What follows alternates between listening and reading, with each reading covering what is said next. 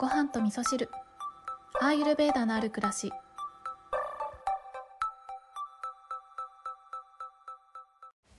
こんにちは。今日もお便りをご紹介しながらお話をしていきたいと思います。今日は2つできたらご紹介したいなと思っておりますので、余計なお話はせずに早速お便りをご紹介したいと思います。ごはみそネームりんりんさんからお便りいただきました。りんりんさん、いつもありがとうございます。毎日の配信をありがとうございます。いつも楽しく拝聴しております。892を聞いてハッとしたのでメッセージさせていただきます。この892は昨日もねお話ししましたけど、私のダイニングテーブルの事件のことですね。はい、私も京子さんと同じ思いをしたことがあります。自分が嫌な思いをした時、不安、怒りなどネガティブな感情を持った時って、自分を見つめるいいチャンスだと思っています。原因は周りではなく自分自身にあると気づけるいい機会だと思うんです。自分が嫌な気持ちになるという選択肢を選んでいることに気づけると思うんです。私の場合、嫌な感情が出てくると、まずはありがとう、感謝しますと唱えて自分を見つめ、原因が分かった時や落ち着いた時にもう一度ありがとう、感謝しますと心でつぶやくようにしています。もちろん毎回はできませんが、そうするとあまり心のブレが激しくならないような気がするのです。このお礼の言葉はどんな時も魔法の言葉として使っています。感謝すると心を整えられるような気持ちになります。とはいえ、毎日の生活の中ではいろんな出来事があり、いつも平静ではいられないこともありますよね。自分の心の動きを俯瞰できるようになれば、自分で自分を苦しめないで済むことも多いと思います。と自分に言い聞かせながら、892を拝聴し、自分のことを思い返しておりました。大切な心について語っていただいてありがとうございました。これからも配信楽しみにしております。長文失礼いたしました。はい、こんなお便りをいただきました。りんりんさん、ありがとうございます。これは昨日の話にね、通じてくるようなメッセージでしたね。ネガティブな心と、いい心っていうのがね、そのバランスがあって、いい心を増やしていくと、ネガティブな心は自然に減っていくよっていうね、そういった仕組みがあるよっていうお話を昨日させていただきましたけど、りんりんさんの場合は、意識的にこのありがとうとか、感謝しますっていう感謝の気持ちでね、自分の中を満たしていくことによって、嫌な気持ちが増えないようにされてるんだなっていうことをね、思いながらメッセージを読ませていただいたので、お家の中だったら声に出して言うっていうことができると思いますので、私もちょっとやってみようと思います。りんりんさん、教えてくださってありがとうございます。はい、それでは次のお便りを、ご紹介したいと思います。ごはみそネームなめこさんからお便りいただきました。なめこさん、いつもありがとうございます。京子さん、こんばんは。なめこです。896の配信聞きました。まさか自分のことがタイトルになるとは思っておらず、とてもびっくりしました。遅くなりましたが、桃色のキリンさんへのメッセージさせてください。まず、感謝感謝です。流れてくる言葉の一つ一つに、桃色のキリンさんの思いやりを感じました。また、今に至るまで、酸も甘いもたくさんのご経験をされたのだろうと思い、聞いていて、なんだか無意識のうちに涙が出ていました。とても大切なことを教えていただいた気がします。師匠とお呼びしたいくらいです。笑い。自分も他人も信頼すること、本当にその通りだと思います。一人暮らしを考え始めた頃から自分を信じることは以前よりできているかなと思いますが、他人も信じることは意外に難しいなと日々感じています。弟が発達障害持ちなので、実家にいた時も今も彼が困っていると分かると、姉としてできることをしたいという思いからつい手を差し伸べてしまいます。職場でも行き詰まっている同僚の担当業務を率先して引き受け、結果私が行き詰まるなんてこともあります。同僚だろうと家族だろうと違う人間である以上、誰かの人生を自分が代わりに生きることはできないですよね。まずは私という人間がこの先誰とどのように過ごしていきたいかについて毎日の生活を味わいながら自分のペースで考えていけたらいいなと思いました。桃色のキリンさん、改めてありがとうございました。そして京子さんへ。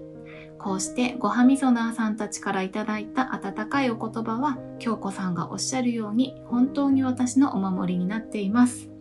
アーユルヴェーダと直接関連するお話ではないかもしれませんが、こうして共有していただいたこと、本当に感謝の気持ちでいっぱいです。長くなりましたが、読んでくださりありがとうございました。はい、なめこさんありがとうございます。桃色のキリンさんのメッセージをね、なめこさんにお届けさせていただいて、本当に良かったなぁと思います。この、一連のこのなめこさんのね、エピソードについては、この、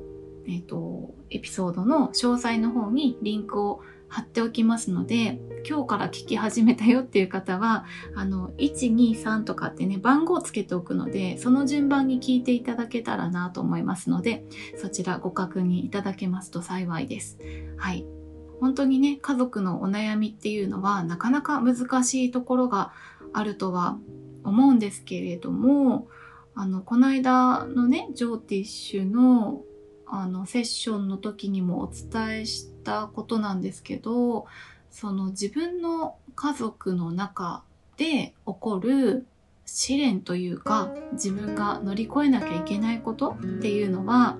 私はこれはもう神様が愛を持って与えてくれたもの、愛そのものだと思ってるんですよね。なぜならそれは家族という離れることができない場所に自分が乗り越えるものを置いといてくれたということで、これを乗り越えてくださいねっていうことを示してくれてるような気がするんですよね。なのでそれは神様からの愛だと思って私は向き合いたいなっていつも思うんですけれども、この間ですね、ちょうど、一昨日かな、私は会社のスタッフとできるだけちょっとコミュニケーションを取るようにしてみようと思って、ちょっと前からスタッフと1対1でランチに一緒に行くっていうことをそれぞれのスタッフにお声掛けをして、日替わりで一緒にランチ行くっていうことをしてるんですけれども、一昨日一緒に、ランチに行ったスタッフちゃんはもう娘さんが20歳だったかな、そう、もうだいぶ大きくなっていて、で、子育てのお話とかね、ちょっと聞いたりとかしてたんですよ。結構この番組の中にも子育て世代のお母さんたちいっぱい聞いてくださっているし、ジョーティッシュのセッションの中でも割とお子様のお悩み相談とかも多かったので、その子育てについてね、どんな風に考えてるかってことを聞いてみたら、すごくね、もう拝みたくなるようなお答えが返ってきたんですけれども、そのスタッフちゃんは私よりもちょっと何個か年上なんですけれども、娘さんに対してはですね、もう自分のお腹から出た瞬間から、もう自分とは切り離して考えてるっておっしゃってたんですよね。そう、一人の人間として見るようにしているので、悩んだりとか、苦しんだりとか怒ったりとかそういうネガティブな思いっていうそういった経験をするっていうことも彼女の権利なんですよねって言ってたんですよね。ああ、そうだよなって思って、人にはいろんな権利があると思うんですよね。幸せになる権利、学ぶ権利とか、今言ったような、怒る権利とか、傷つく権利とか、失敗する権利とか、いろんな権利があって、でそれを周りの人が良かれと思ってね、手を差し伸べることによって、その経験できたであろうことというものをね、奪ってしまうことがあると思うんですけど、そのスタッフちゃんは子育てにおいてそれを一番大事に考えていたってことをね、おっしゃってて、本当に、あ、そうなんですねって言って、もう手を合わせたくなったっていう、そんなことがありましたね。だから家族っていうのはすごく身近な存在だしね、親から子供を見ても、子供から親を見ても、ついついなんか自分の一部のようなね、気がしてしまうってことはあると思うんですけど、なんか仲のいいお友達とかね、恋人とかもそうかもしれないですけど、でも何が本当にその人のためになるのかとか、自分がやってあげようとしてることが、それは自分の不安をね、拭うためのエゴなんじゃないかとかってね、ちょっと一旦立ち止まって考えてみるっていうこともね、すごく大切なことだなっていうことをね、スタッフちゃんとランチをしながら教えていただいたっていうことがありました。はい、ということで今日は、りんりんさんからのお便りと、なめこさんから桃色のキリンさんへのメッセージをご紹介させていただきました。今日のタイトルどうしようかな。桃色のキリンさんへって書いた方がいいかもしれないですね。はい。いつも皆さんメッセージいただきましてありがとうございます。それでは皆さん、今日も良い一日をお過ごしください。今日も聞いていただきましてありがとうございます。